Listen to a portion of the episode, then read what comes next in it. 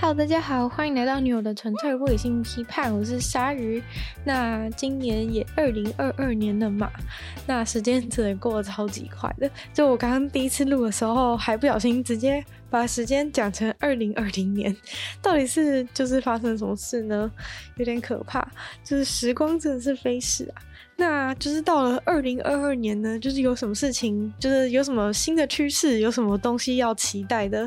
我觉得刚好看到了一些，就是关于二零二二年的，就是新世界发展会是如何的一些一些文章，然后就想说想要来跟大家分享一下。因为其实原本只是随便看看，但后来就是真的挑起了我的兴趣，所以就觉得嗯，真的很有趣，想要跟大家分享。那首先呢，就是也许。嗯，大家有听说的一件事，就是关于这个 hybrid working。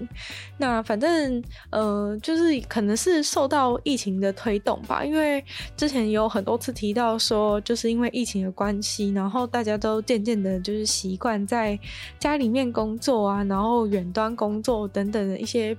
不同于以往传统的一些工作形态，那反正因为有了这些，就是有了这些转变的契机，就是疫情带来转变的契机，所以，嗯，就是很多公司啊，或是就是研究人员都开始就是重新反思，就是我们工作的形态到底是不是一定要拘泥于就是我们的办公场所。然后还有一个重点就是在于说，就像现在就是 Omicron 又来了嘛，然后台湾就是状况感觉也是有点不稳，就是开始有很多。本土案例出现等等，就感觉这个疫情啊，虽然说我可能我大家很多人都已经打了疫苗等等的，但这疫情感觉就是还没有要结束的样子。就从二零一九年底到现在，就是也过了，就是如梦似幻的，就是两年之类的。对，其实我觉得，真的对于我来说，这真的算是一个很。嗯，算是一个很很奇幻的两年吧，就是就是世界突然改变那么多，就是让我重新对这个世界感受到一个新奇的感觉。要不然原本真的就是觉得好像世界就是这样子了，对。然后嗯，有了这次疫情之后，就是我觉得对这个世界真的改变了很多。然后我觉得今天讲到的二零二二年的趋势，感觉也是。很大幅度都是受到疫情的推动，就可能这些东西原本就已经有在进行，但是因为疫情的关系，所以感觉这个需求整个被拉起来，然后大家都开始真正的重更重视这一些这些进步等等的事情。那反正呢，就是这个疫情造成远端工作这件事情，就让大家开始讨论，就是关于这个 hybrid working。那这个 hybrid working 呢，就是主要。嗯，就是在讲说要走出一个新时代的新时代更有效率的一个工作方式，然后所以很大的一个主要就是环绕在这个。那个 remote work 就是远端工作，或是 work from home 的这样的模式上面，但是就是等到就是疫情渐渐趋缓之后，很多就是原本说 remote work 变成是因为疫情一个必要的措施，然后所以大家必须要在家里面。那等到这个后疫情时代，可能渐渐趋缓，虽然说现在不知道就是有没有趋缓，但是如果渐渐趋缓的话，是不是大家可能就有必要要再回到办公室里面去工作？那这个时候就开始已经。有些人开始产生反弹了，因为很多人都已经习惯，就是觉得说在家里工作其实非常的舒服，然后什么早上不用通勤啊，然后起来可能也不用，可能也不用化妆，然后也可以穿睡裤工作之类的一些状况，其实大家都开始感到就是既习惯又安逸的这样子的生活形态。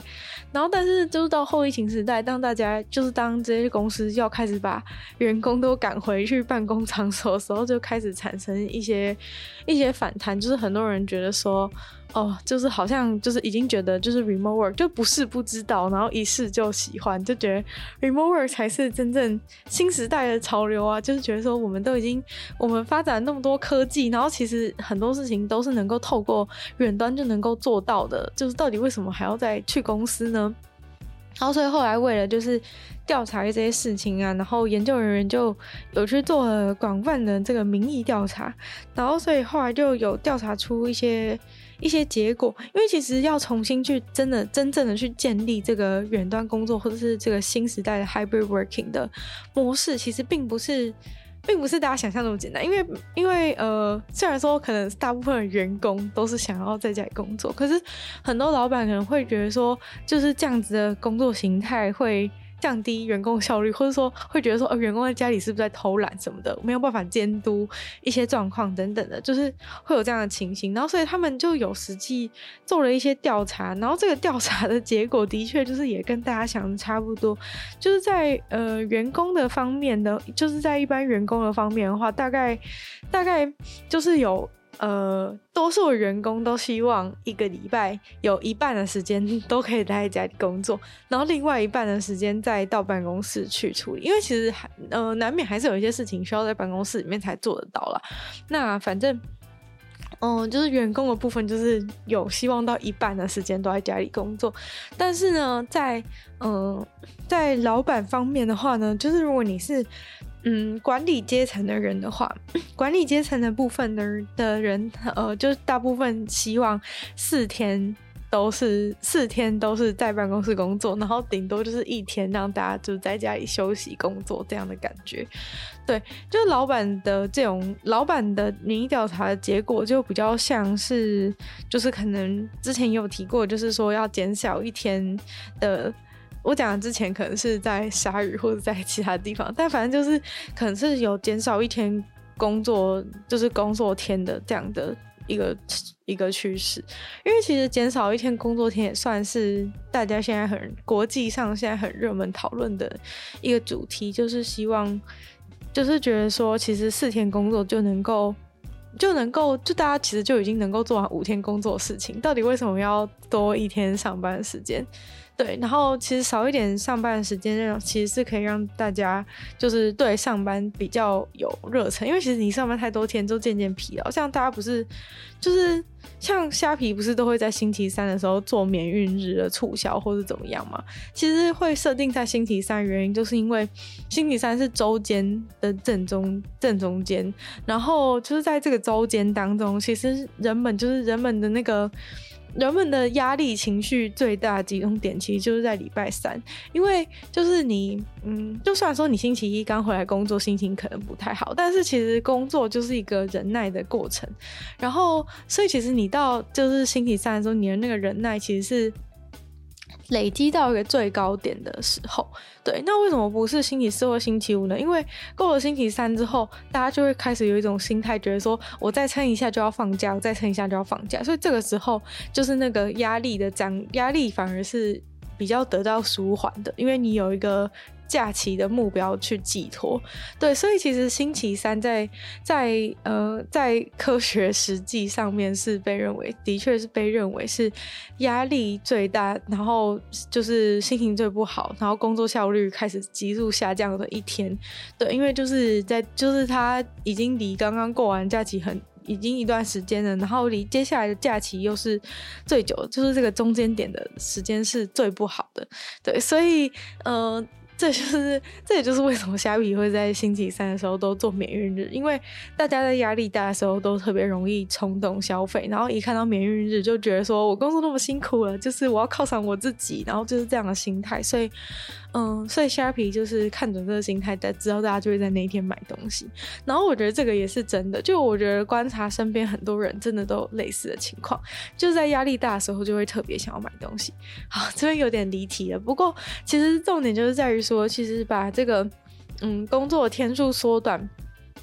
嗯，在理论上，然后实验上的确是会造成就是人们的工作效率提升，因为就是在。呃，时间缩短之后，大家其实还是会在时间内把事情做完。就是如果这有一个目标定在那的时候，其实人都是有办法在这个时间把它做完。但是，假如说你都已经知道你一到五都要上班了，然后你就是会觉得说。你就是会觉得说，哈，就是我一到我这件，我一到我都要上班，那我如果这个东西下礼拜要交的话，那我就慢慢做那种感觉。所以其实我觉得这就是跟加班文化也是有点类似，就是其实有时候加班是为了加班而加班，就是真正事情做不完的人，其实没有真的，其实并不是所有全世界在加班的人都是事情做不完，很多时候都是因为其实你已经预期到一个，就是说，哎、其实加班加班就是可能老板觉得你表现比较好啊，就是加班印的，就是给人的印象比较好等等的一。一些，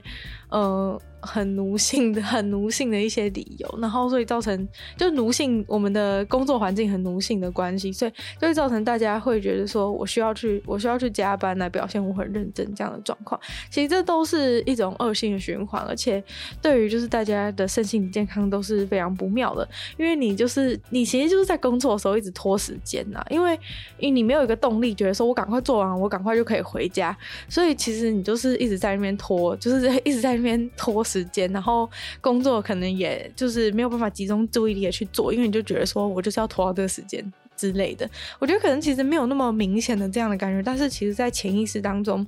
大家会有这种心态，所以不管是加班或是一个礼拜上班五天，其实都是。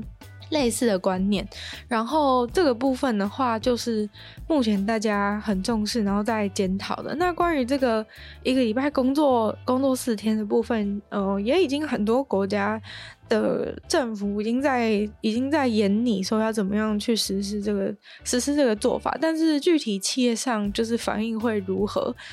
也是有点难说，就是可能可能，尤其是传统产业的公司更不容易去接受这种这种新的模式，所以就是这部分的话，可能大家还是要继还是会继续的加强。不过，可能改变这种减少一天工作时间，算是一个很巨大的改变。但是如果说是只是把工作改成在改成在线上的话，其实这个部分就对，就是可能对于工作实行上面会。会就是在实际工作环境实行上会更容易一些，所以现在大家就是在渐渐的取得这个取得这个中间点，就是怎么样同时去同时去满足这个老板的需求跟员工的需求，因为员工就是想要多一点时间在家里，然后老板的话就会想要多看到员工一些。那也其实不是，就是协调好了说，就是到底要几天在家远端工作这样子，这个问题就已经解决。这问题其实并没有那么简单，因为，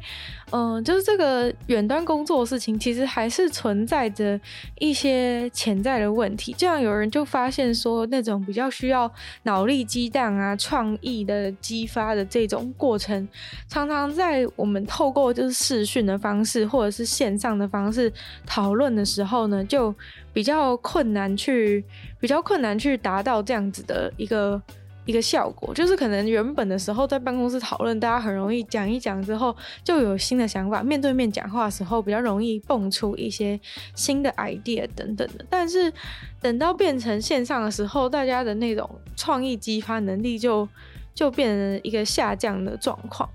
对，所以其实这部分也算是需要去。需要去处理的部分，然后还有一个部分就是关于就是可能 leadership，就是老板就是这种管理的管理的问题，因为其实老实说，就是让大家距离拉远了。困就是困扰的，其实就是老板就是要怎么样管理，然后怎么样让大家有更有这种团队的意识等等的。就是其实这部分就是这种抽象的部分，其实就是更对老板来说是很困难的。就可能大家会比较变成是那种各做各的事情的感觉。虽然说这对很多大部分的员工而言，其实一件比较轻松的事情，但是如果以就是公司团队的角度，就是发展顺利的话，其实是有点难说的。就是变成是。嗯，虽然说大家各自做自己的事情，可能比较不受干扰，但是有可能会造成可能要当团队要凝聚力要向前进步的时候，大家会比较没有那样子的动力。然后还有就是说，还有其实这个呃这个选择性选择性 remote work 远端工作的问题，其实还有一个就是关于嗯、有什么样的人会去选择。会去选择想要在家工作，什么样的人会选择去公司工作？这是一个很大的问题。因为像疫情期间的时候，大家可能是被迫全部人都在家 remote work，那其实所有人都是一个同等的状态。但是当就是这个事情变成一个弹性的时候，因为你当然不可能就是变成说限定大家都在家里工作，这样反而也很奇怪。通常是会变成是可以自由的选择要不要去公司工作。但其实这个时候产生的问题就是在于说，谁会想要在公司工作？谁？谁会想要在家里工作？这个呃，这个是谁的问题？其实是一个很大的问题。因为呃，如果今天都是同一群、同一个类型的人喜欢去公司工作的话，那其实久而久之会不会造成就是老板觉得就是来公司的这些人他比较喜欢这样的状况。那其实最这样的话又本末倒置，就变成说最后其实每个人都还是要去办公室工作，因为如果你没去办公室工作的话，可能老板就没有那么喜欢你，或是你得到升迁的机会就下降。那这样子的话，其实就是又违反了当初就是想要 hybrid work 这样子增增加大家提升大家效率的的一个一个出发点嘛。那其实经过研究调查，就是这真的是一个真的是一个蛮严重的问题，因为就是他们在调查，像是关于男性或女性，就是怎么样，就是谁就是想要更想要这种可以选择上在哪里上班的。在哪里上班的自由度，这样的调查当中，就很明显的发现，就是有八十五趴的女性都是希望可以在，都是希望可以就是弹性选择远端工作，但是只有七十九趴的男性是是希望这样子的，所以说就是等于说这样就会造成说，呃，可能。可能办公室出现的男性会比较多一些，然后又会造成一些就是是不是会有偏见啊什么的，反正这种事都很麻烦。然后，然后就是光是你可能觉得说只是八十五趴跟七十九趴之间的差距，但是其实在现实上就是可能会就是。老板看到的人就是有差异嘛，那所以到最后可能就会造成一些后果。那除了男女生之外，其实，在有色人种的部分也有也有类似的情形，就是大部分的有色人种就是都比较想要，有色人种都比较想要在家里工作，然后白人的话就是比较白人的话就比较想要就是在办公室，就是比较愿意去办公室工作。那在这个里面，假如说以就是黑人跟白人的的，就是高阶工作者，就是知识层知识层级的工作者来讲的话呢，就是嗯、有有三趴的这个有三趴的黑人工作者是希望全就是希望全时段都去公司工。工作的，但是就只有三趴而已，只有三趴的黑人知识层级的工作者是愿意全时段去公司工作。但是如果相较于白人的话，白人却有就是二十一趴的人都愿意全时段的去工作，也就是说，他们其实对于原本的现状是比较满意的。那其实这个就很明显的反映出了一个状况，因为因为嗯。什么样的人会比较不想要去公司工作？就是觉得公司环境让他觉得不舒服的人，会不想去公司工作嘛？就是很像，如果你今天在，假如说以学校的学校的举例来讲好了。如果你今天在学校是一个朋友很多，然后然后大家都很喜欢你，然后就是你跟大家的互动良好，去学校都跟朋友玩得很高兴的人的话，你一定会你一定会想要，你就会觉得上学是一件快乐的事情，因为你去学校都可以跟别人一起玩。但是如果你是一个被排挤、被霸凌的人的话，你还会想要去上学吗？其实当然就不会嘛，最好就是可以远端上学，都不会有人来打我。这样子的话，其当然是比对，就是对被霸凌的人来说，当然是不要去实际的接触，比较不会被霸凌。所以，嗯，这个就是很明显的展现出，就是谁在工作环境是感到舒适的。那其实就是在统计的结果来说，就会发现，其实白人男性在工在原本的工作场域是是就是最舒适的嘛。因为其实本来就是呃自古以来就是这个历史的发展之下，白人男性就一直是处在一个比较优势的地位。那所以就是说，就是这个环境可能本来就是对他们比较友善的，然后所以他们也比较愿意到公司去工作。可能对他们来说，到这个办公室工作跟我在家里工作其实也没什么差别啊，而且甚至还可能觉得说我在家里，然后还要 可能还要就是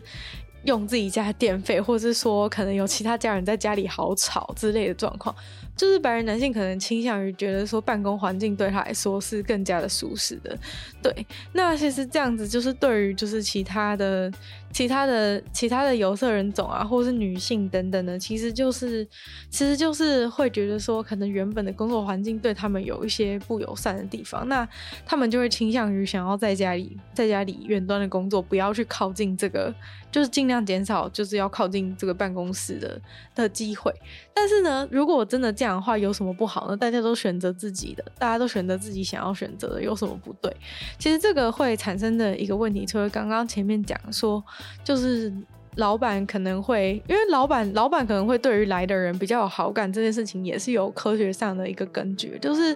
嗯、呃，就是这个不是老板的错，是因为人类就是人类的脑就是会这样子去有这样子的偏好，就人类的脑会比较偏好他比较常看到的东西，比较习惯的东西，所以其实不是。他真的偏好那些有来办公室上班的白人男性，而是说，呃，而是说，假如说今天就以产品来讲好了，就是一个产为什么需需要打广告，就是因为其实一个产品出现在你面前多次一点，你当你需要去选购它的时候，就算其实你根本完全不了解两个产品之间就是有什么样的差异，或是说，即使你有看到比较多广告，其实你也没有比较了解那个广。那个那个产品，你只是就是看到而已，就是这个仅仅是看到，就是对人类的脑是有很大的影响的。所以其实，嗯、就是你这个东西，你只要其实被广告打到很多次，跟一个你从来没看过的产品，其实当你真的需要这个类型的商品的时候，你真的基本上可能八十趴、九十趴以上，毫不犹豫的就会去拿那个你在广告上面看过的产品，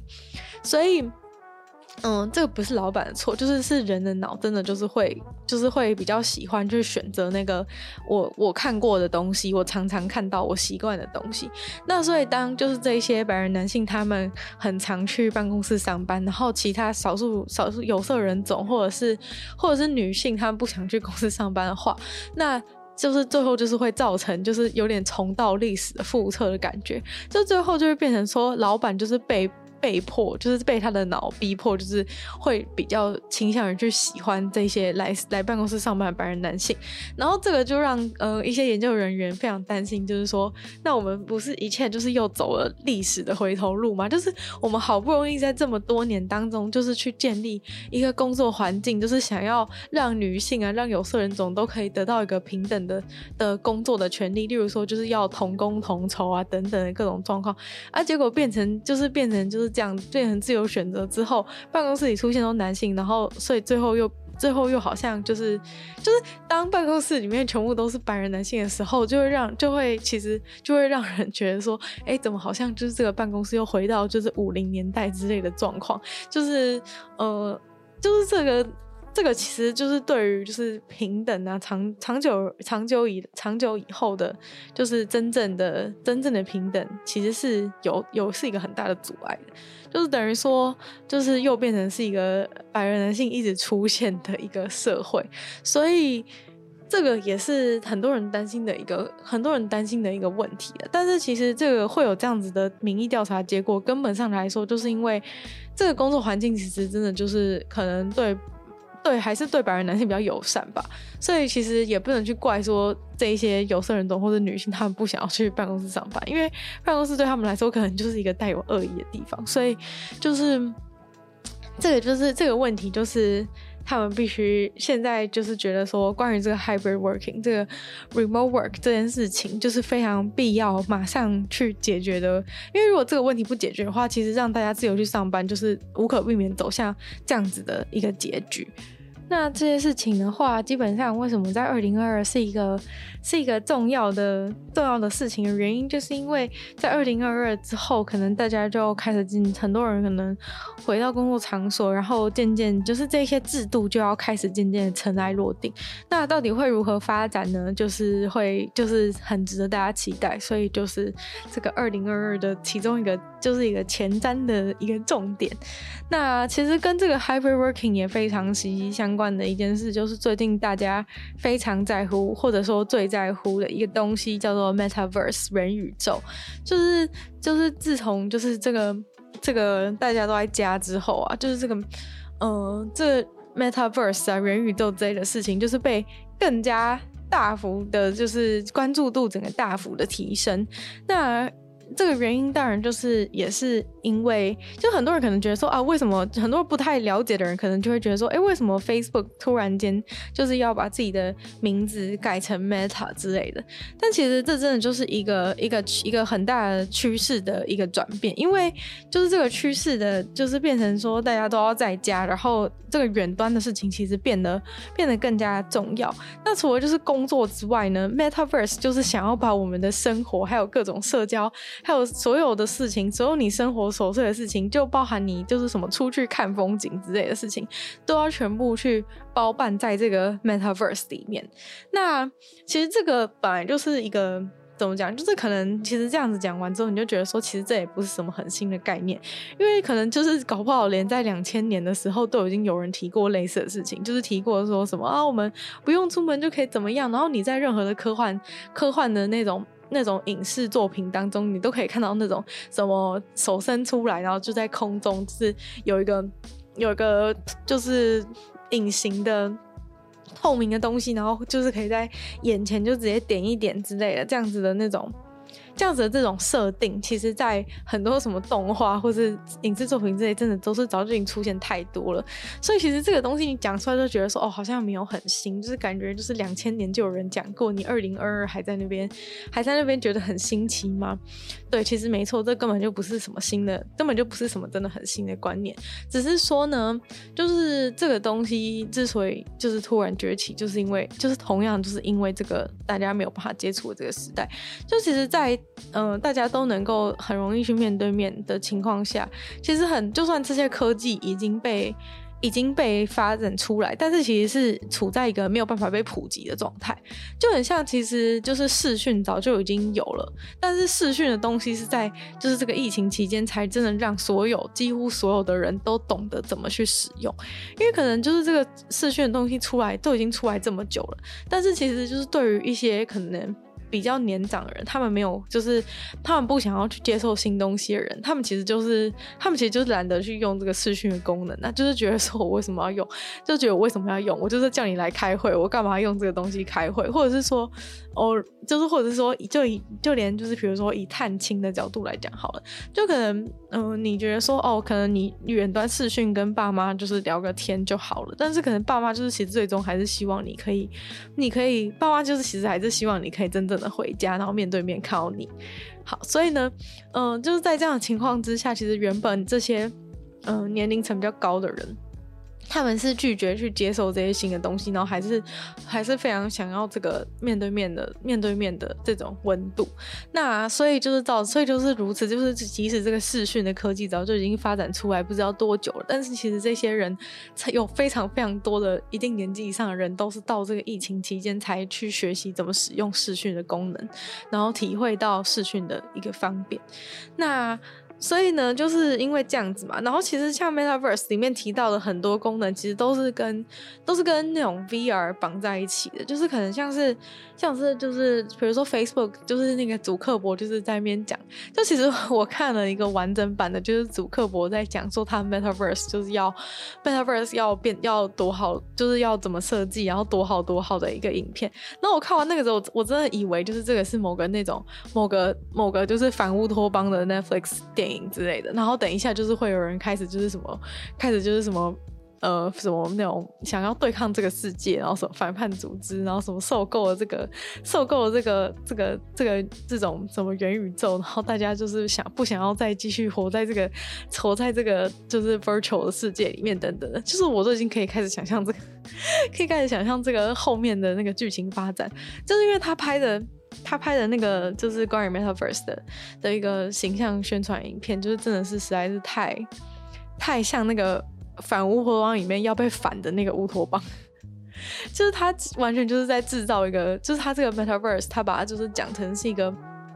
真的是一个新的乌托邦的感觉耶，就是非常的有那种既视感。我我觉得如果有看过类似影片的人，就是有看过祖克伯影片，然后又有看过就是那个。那些影视作品的人的话，我觉得是一定是那种一秒就可以连接到，一秒就可以连接到那个场景。因为我是说真的，就是他形容那个世界，真的就跟那个反乌托邦的电影里面一模一样，就是非常，我觉得其实是对我来说，其实是有一种滑稽的感觉。虽然说一方面其实也是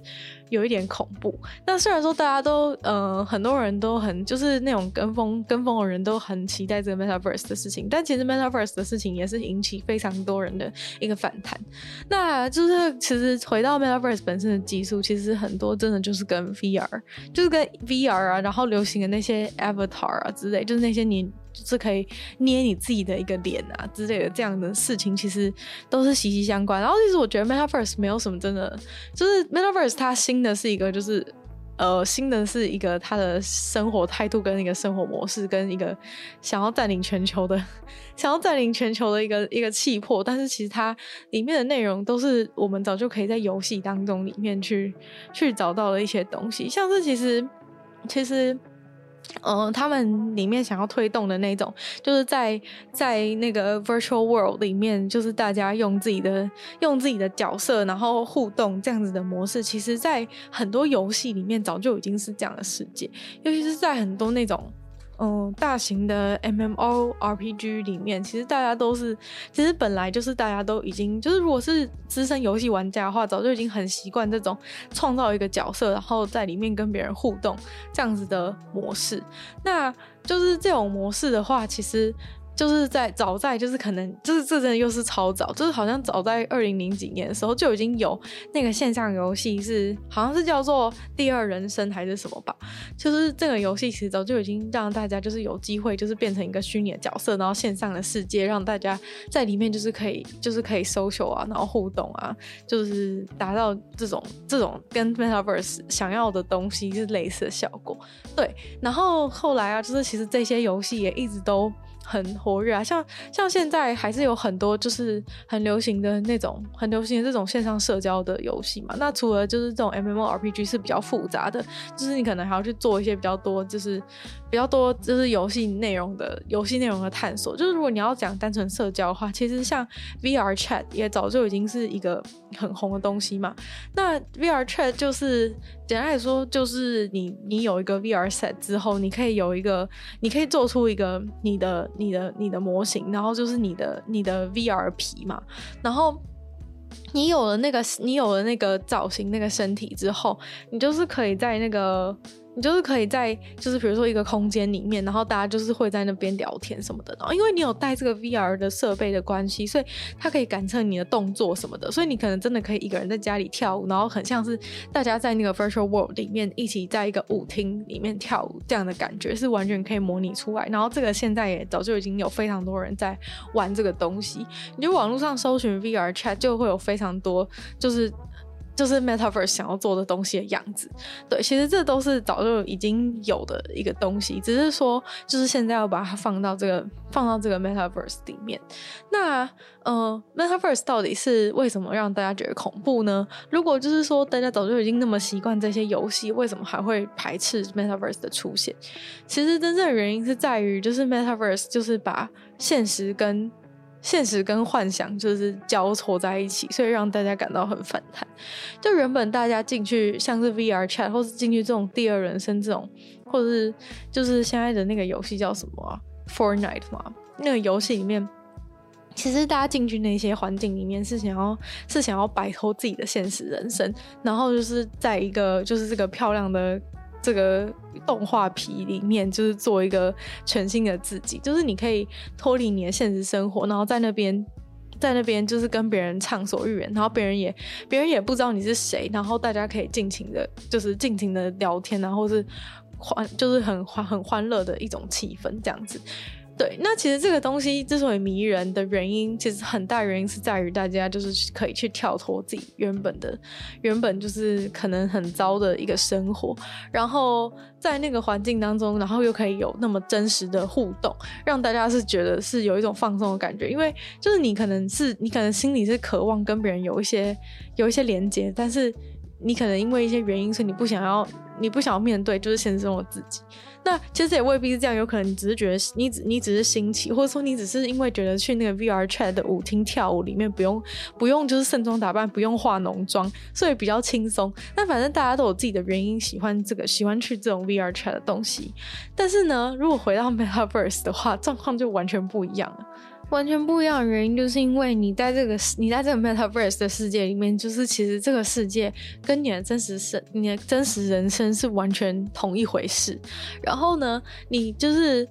我觉得，其实除了你不用真的，你不用真的你变，你可以就是可以变，可以把自己的长相弄好看一点，或者说可以不用化妆，可以不用换衣服这一点之外，其实这个其实这个线上的世界根本就是完全。完全是现实世界的一个复制版。然后这个东西之所以让人非常痛苦的原因，是因为就是原本就是原本线上的世界，对于可能世界上有一半的人来说，都是一个都是一个一个避风港的感觉，就是 就是大家都需要一个避风港嘛。像很久以前的人会说家是你的避风港，但是因为因为现在很多人的家也不是那么的，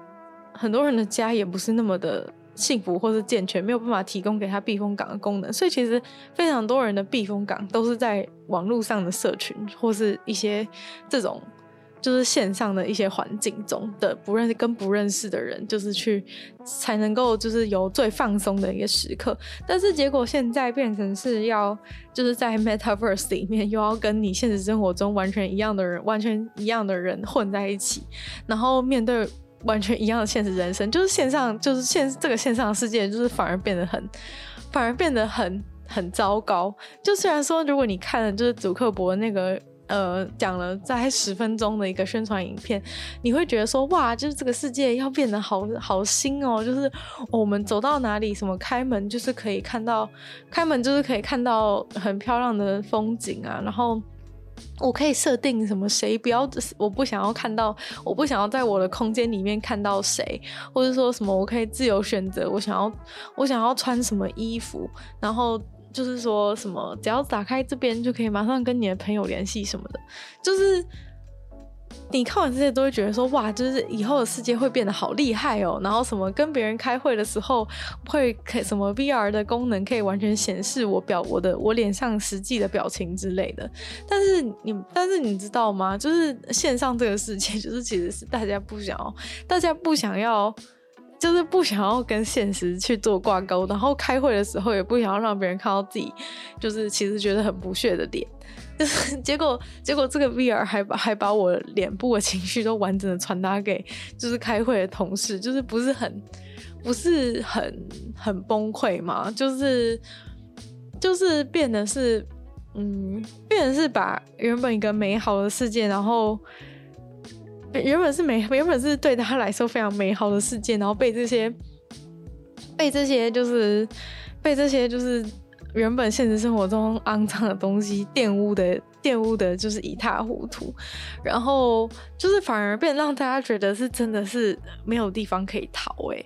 对，就是原本大家就是觉得说哦还可以逃去线上世界，然后结果线上世界也变得跟比变还变得比现实世界还要残酷，就是我觉得这其实在对于世界的发展而言是一个很妙的一件事情，就原本就是大家是因为受不了现实生活中，然后逃到网络世界去，结果他现在创造了一个比现实生活更恶劣的网络环境，因为老实。说为什么会说更恶劣？你可能觉得说那好歹就是一样嘛，为什么会更恶劣？更恶劣的原因是因为就是其实在网络上所有东西都会留下留下完全的记录，就是是真的跑都跑不掉的。例如说，如果你在你的会议当中露出了不屑的表情，哎，这个东西是可以就是可能是可以回放的，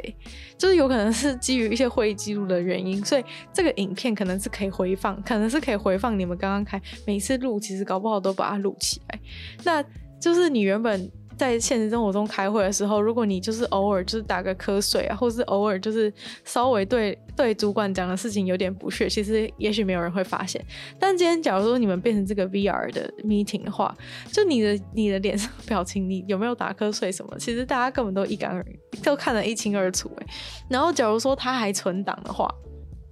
那不就更惨？就是他还存档的话，就是你之后所有东西都会被别人调出来。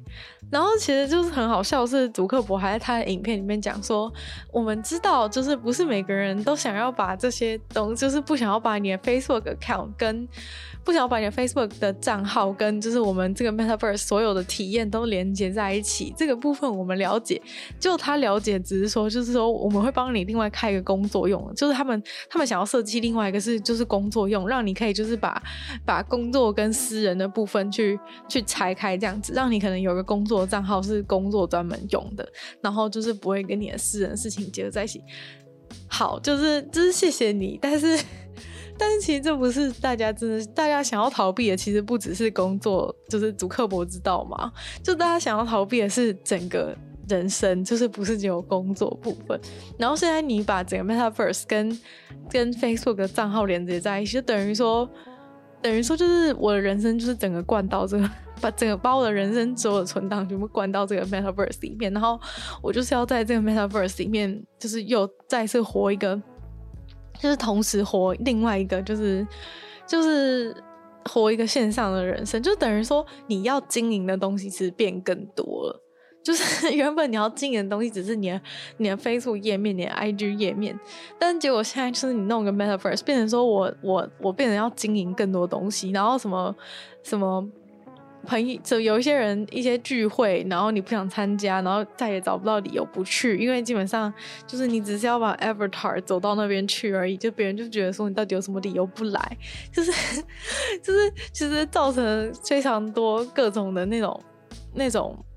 嗯，就是可能，我觉得其实对于就是非常热爱社交的人，这可能是一个天大的福音吧。就是你可能搞不好还可以一次同时参加三场聚会、跑通啊什么的，再也没有地理上的限制。但是，就是对于就是本来就是比较不倾向于就是社交，或者是说会想要让自己有自己的空间休息的人也好，其实都是造成一个完全没办法休息的状态。总之，这个东西其实就是完全的把你的把你的人生。就是把你的现实生活放到一个更、更被放大镜检视、更随时留下蛛丝马迹的一个一个线上世界，所以其实对于要对于人的身心发展的话，其实是更加更加的不健康的。我觉得唯一可以改变的一件事，可能是长相焦虑吧，因为就是可能你在那个里面，你有你的那个 VR 皮，然后所以其实大部分的人应该都，大家都应该都会把自己弄得很好看，所以这样的话，可能就比较没有就是那种比较对对于长相焦虑的解决是有帮助的，但是我觉得是对于。我觉得是对于其他层面都是都是一种都是一种就是心灵上的心灵上的破坏。然后很多人都在那个影片下面留言说：“我觉得你设计的很棒，但是如果这是游戏就好了。”对，就是其实他想象的东西真的很棒，就是他想做的东西、技术什么的，真的都很棒。而且他们投入的资金一定比世界上任何一个游戏还要多。他们已经不知道投入几百亿的美金在做这个，在做这个 Metaverse 的事情，就是想要让我们的现实生活变成变到线上。就是这件事情，他们就是花了几百亿美金在做，所以他做出来的东西绝对绝对是比可能绝对绝对是比任何线上游戏的成本都还要高。但是问题就是在于，大家想要的是线上游戏，不是。人生，所以，所以这个这个之后出来之后会是什么样的状况？其实也是非常非常，就是让大家既期待又害怕受伤害的。那就是只能就是希望说，他们不要就是一次做的太好，让我们的生活还保留保有一点自己的，还保还能保有一点自己的空间。就是如果真的最终还是要走到那一步的话，就是希望是可以循序渐进的把。人生转成线上的，那嗯、接下来的话就想要，就是就跟大家讲，就是回到回到就是这个工作空间的事情。就是其实 Metaverse，我觉得 Metaverse 的工作版其实是比较值得期待的。虽然说以同样也是会造成一些各种的压力或是等等，但是我觉得就是 Metaverse 的的工作工作版工作专用版其实是。比较实用，然后比较值得期待的原因，是因为，嗯，就是它这个工作工作版的话，其实可以有效的去解决前面刚刚讲到一些 hybrid working 会会出现的一些状况。那具体是怎样可以解决这个 hybrid working 的问题？其实就是在于这个大家就是这种工作在家远端工作的时候，会就是比较没有办法有凝聚力，然后没办法有见面对面的感觉，或者说老板其实没有办法很常看到你的一个问题。那这个问题的话，可能就是可以用就是 Metaverse 的 work。Working 专用版可能就是可以解决这个问题，就像是他可能他会去做，就像刚刚讲到，就是他可能会让你的 Avatar，然后就是这个你做的这个 VRP，然后就是你们在同个会议室里面去去开会这样子，然后所以人就是比较能够有那种实际出现的感觉，然后呃，只要让大家就是更有这种实际。参与实际出现的这种感觉出现的话，其实就能够解决前面提到的一些问题，包含像是老板比较常看到谁。虽然说如果有人是实际出现，然后有人是只能线上出现的话，这样子的话是没有用的。就如果今天是全部人都是使用这个、使用这个、使用这个 VR 或是这个线上这个 Avatar 的方式去出现在会议当中的话，其实这样就可以解决，就是老板会觉得比较常看到谁的问题。然后呃，就是这个部分呢。话就是，其实现在就已经有一个有一个东西是还蛮是还蛮流行的，就是 Gather Town 嘛。我相信很多人就是可能大学生什么的，其实大家都已经有稍微玩过用过这个东西。那它其实就是一个就是一个有点像是可以去可以你可以去打造自己的打造自己的打造打造自己一个空间，就是你可以把这个空间做成一个办公室，或者做成一个你们原本熟悉的地方的样子，就是可以去模拟一下。虽然说它是就是比较是就是 Pixel 画风的，就是比较那个颗粒比较大的这种这种绘图风格，但是反正就是至少可以去，然后也是平面的，但就是至少可以去做出一些。可以去做出一些，就是比如说，哦，这边是会议室啊，然后这边是休息区什么之类的，就是你可以，就是可以让人，就是你的角色在里面，就是走来走去啊，然后走来走去，然后可以就是有在办公室里面互动感觉。其实这个 Gather Town 它就是可以，就是有点像是去。去做出这个模拟出你在办公室工作感觉，虽然说你可能是在远端工作，然后它里面也有提供就是视讯跟语音的功能，然后其实是要你你那个人实际走过去比较靠近那个人的话，你讲话他才听得到，所以其实这样的话就是比较可以模模拟成就是真正的就是真正在工作场所的一些状况。然后如果你们去会议室里面开会的话，就是可能你们几个人进去，然后再在那个 在就是你们的那个人你们的那个角色。走进去那个会议室里面，然后你们大家再开启你们的视讯什么的，然后这样子的话，就是比较可以有大家真的都在同一个空间啊，然后有什么互动的感觉，或者是觉得说，哎、想要走过去跟某人讲一句话，是真的可以走过去，然后跟某人讲一句话这样子的状况。所以其实就是 Metaverse 想要做到就这些，只是说这个 Gather Town 它可能就是。东西比较比较是简单版的，然后 Pix 就是 Pixel 画风，然后比较阳春的的一种做法。那 Metaverse 想要做的当然是那种就是三 D 立体啊，然后还有脸部表情之类的这种很很厉害的东西，然后。所以其实就是这样子的方式，的确是可以解决，就是那种比如说没办法见到面、没办法脑力激荡效果不好，或是团队凝聚力不好的一些问题。所以其实这 Metaverse 的工作版，我是认为其实是可以就是帮助 Hybrid Working 相辅相成，然后也许就是未来可以达到就是真的所有人都不要去办公室上班的一个状况。是我觉得，所以我觉得其实工作版的这个部分是。是可以，是我觉得是值得期待的啦，因为就是它的它的应用会比较会比较实际，然后就是相对于就是要实际去办公室而言，其实大家会更会更乐意的去接受，就是在线上模拟相遇的状况，然后老板也许也可以比较能够妥协，就是说好了，我的确是有看到我员工的那个 avatar，不是说真的什么都没看到，然后可能。如果是有一个虚拟办公室的存在的话，就是的确是可以看到说，哎、这个员工现在人在哪里，就是会有可以有这样子的感，让老板有这样子的感受。所以，就是我觉得这个在这个也许是值得期待，它可以解决 hybrid working 的的一些问题的。但是，如果是说 metaverse 的私人部分的话，我就真的不知道会，我就真的不知道会发展成什么样子，因为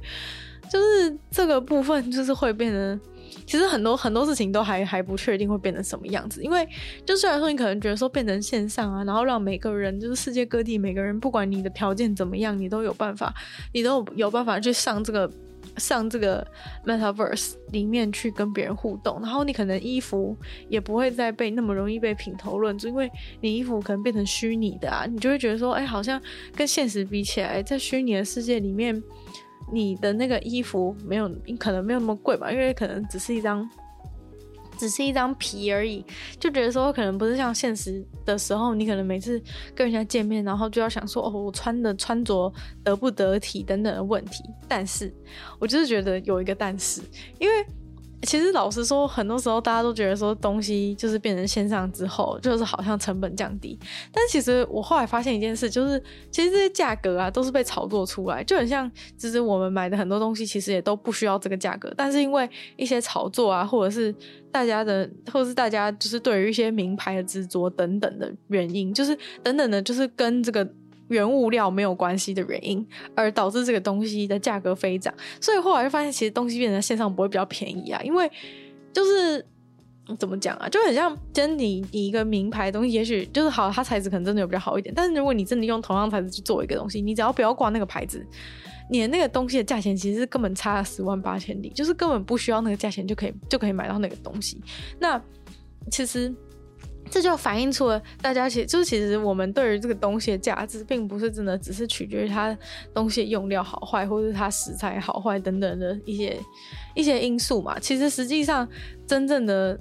就是这个东西真正的价格是在于人类赋予它的价值，然后这也是为什么现在就是 NFT 那一些的炒作那么凶，就是它根本不是一个实际存在的、实际存在的，就是可能你也没有办法摸到的一幅画或者一张图片，就只是一个石头的一个石头的图而已。大家就是会去会去用很高的价格去标它，因为世界上只有独一无二，只有这个东西。其实我不确定大家看它的标准、看它的态度，还是不是以一个欣赏艺术的态度，还是只是以一个炒房的态度在买这些东西。所以其实就是，我就，我觉得就是当东西变到线上之后，很容易就是会全部都陷入一个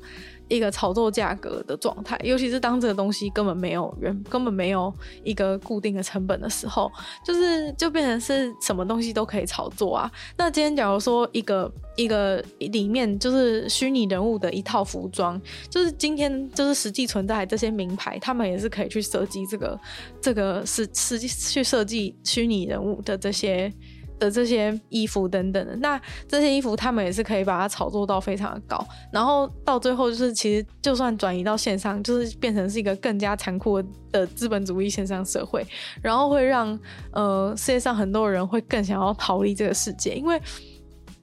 到时候等于说你就跟你就你就比现实生现实生活，你可能穿一些衣服，人家还不知道说你的衣服是。衣服是就是哪里买的，或者是什么之类，或是你买多少钱之类。但等到到线上世界的时候，搞不好人家只要按就是查看更多，就可以知道你这你这件你这个虚拟的衣服是买多少钱的。那假如说他，或者说不要说真的会直接显示啊，他这个虚拟衣服基本上你只要你可能只要点说你也想买这件之类的，你就可以直接买了。那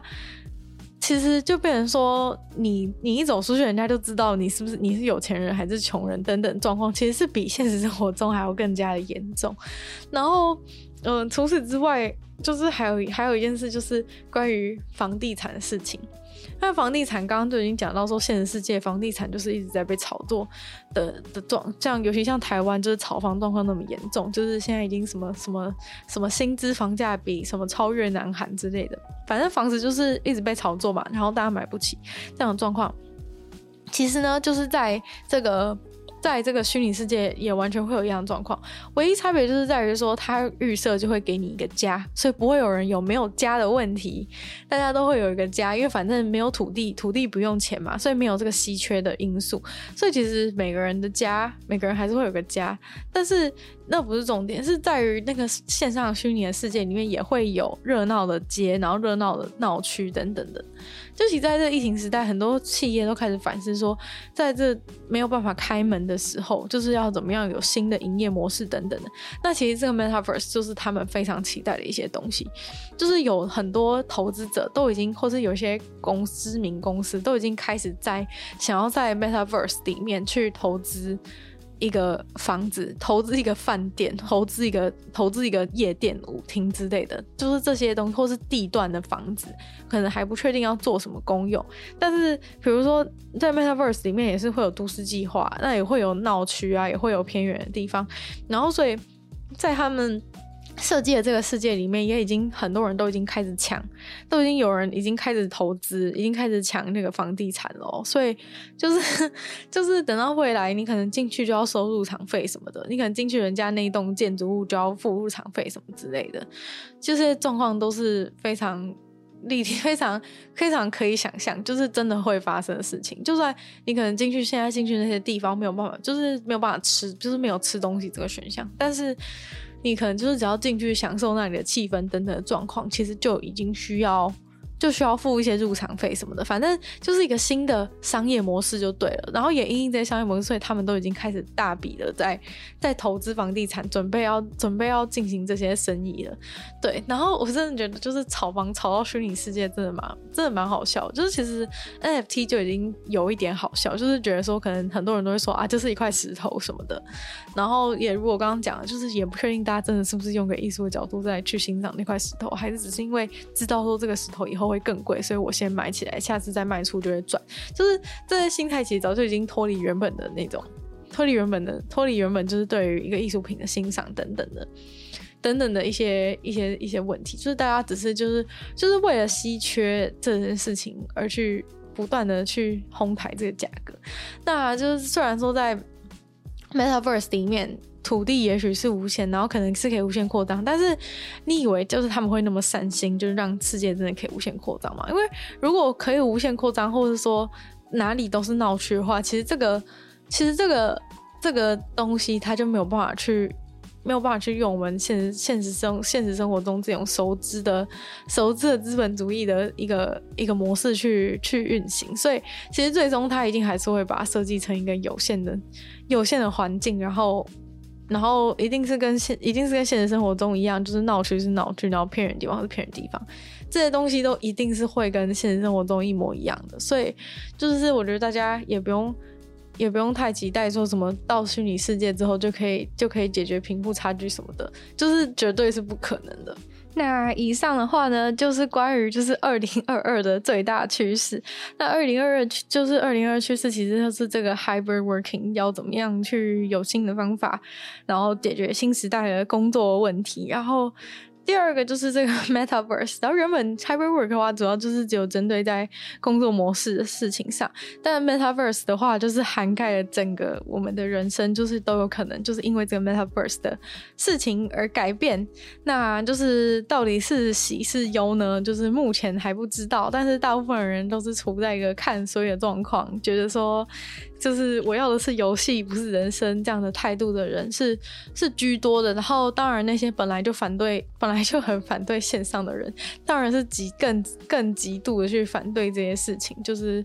觉得说哦，人跟人之间的温度什么都不见了，巴拉巴拉，就是这种的人，当然自己也是极力的反对。所以，呃，好像 目前看起来话是是还是不期待，就是大部分人好像是偏向于比较不期待这样子。虽然说我真的觉得祖克伯影片他真的是把一切世界都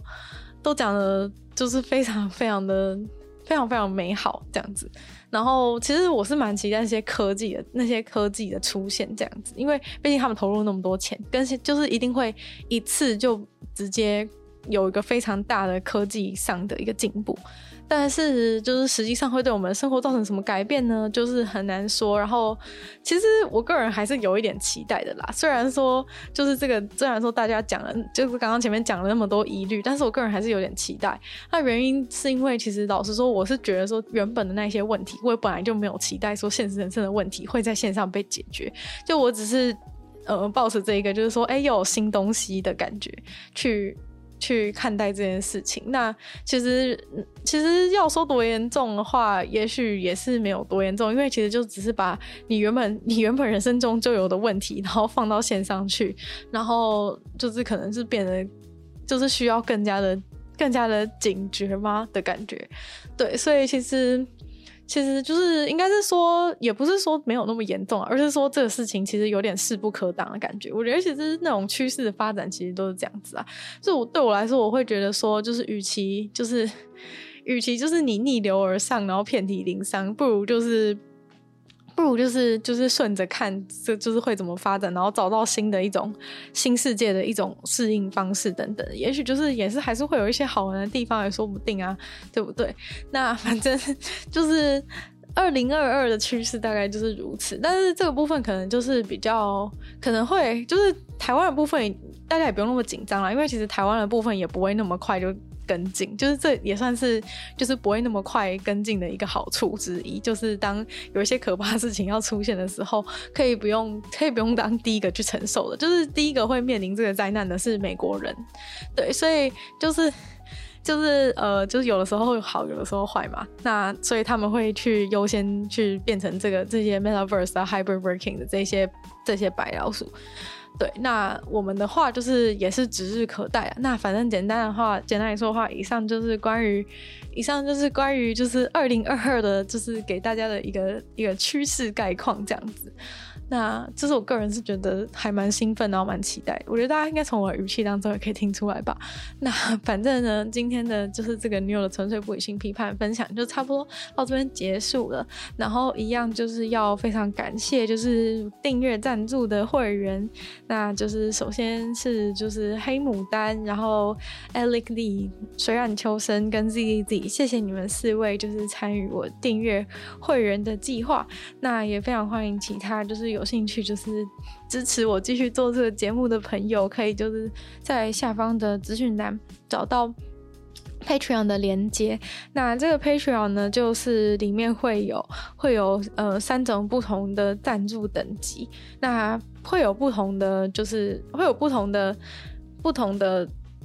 福利会给大家，那反正就是希望接下来就是我会顺利的，就是这些这是第一个月，然后希望接下来会顺利的去。发放这些福利，然后跟大家有更多就是近距离的一个互动，就是可能就是直播啊什么的，对，所以如果参加会员的话，就会有这些小福利哦。那就也希望大家就是喜欢女友纯粹不理性批判的话，还是可以多多把这节目分享出去。然后呢，可以的话在 p o Podcast 帮我留星星，写下你的评论，然后也可以就是针对就是今天的内容，对于 Hybrid Working，对于 Metaverse 有什么想法的，欢迎在任何留言区的地方留言给我。都会再回复，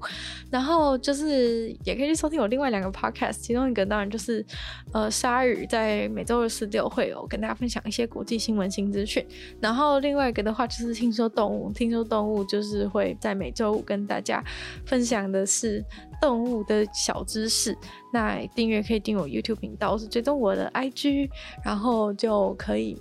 就是希望女友的纯粹不理性批判可以继续在每周三，就是持续的二零二零二二零二二年持续的更新下去。惨了，又讲错，又讲成二零二零二零年，到底怎么了？反正就是希望在二零二二年，就是这个节目可以继续顺利的进行下去。那我们就下次再见喽，拜拜。